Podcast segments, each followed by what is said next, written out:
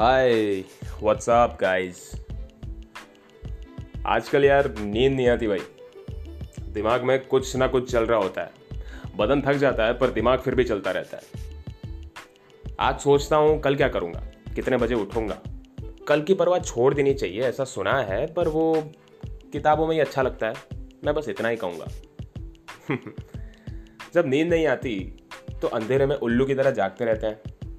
जिन्होंने हमें कुछ सुनाया है, उन पे अपना खुन्नस निकालते रहते हैं। और हाँ अगर उस सिचुएशन में मैंने ये जवाब दिया होता ना उसको तो मस्त मिर्ची लगती। और वही जवाब को याद रख के हम कंटेंट बनाते हैं। अब तो ज़िंदगी में यही बच गया है। लोग डॉक्टर इंजीनियर बनते हैं और हम हम बकलोली करते हैं। हमारे लिए आज भी हमारा स्कूल यूनिवर्सिटी चालू है। हम कुछ ना कुछ सीखते रहते हैं। दो चार लाइन लिखने को भी सौ दो सौ से भी ज़्यादा लाइन पढ़ते हैं।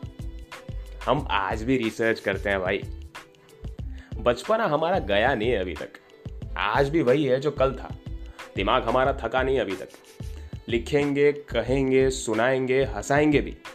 जब तक ज़िंदा है तब तक। कोई भी कलाकार छोटा या बड़ा नहीं होता।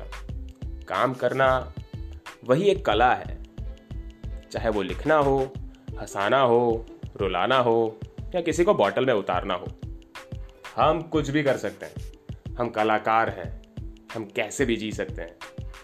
हकीकत से डरते नहीं हैं, हकीकत को तो मुँह पे कहते हैं। लोग हैं कि बस सोचते रहते हैं, पर हम लोगों की सोच को पढ़ते हैं, उस सोच को सामने रखते हैं। पर कहते हैं ना, सच्चाई हमेशा कड़वी होती है।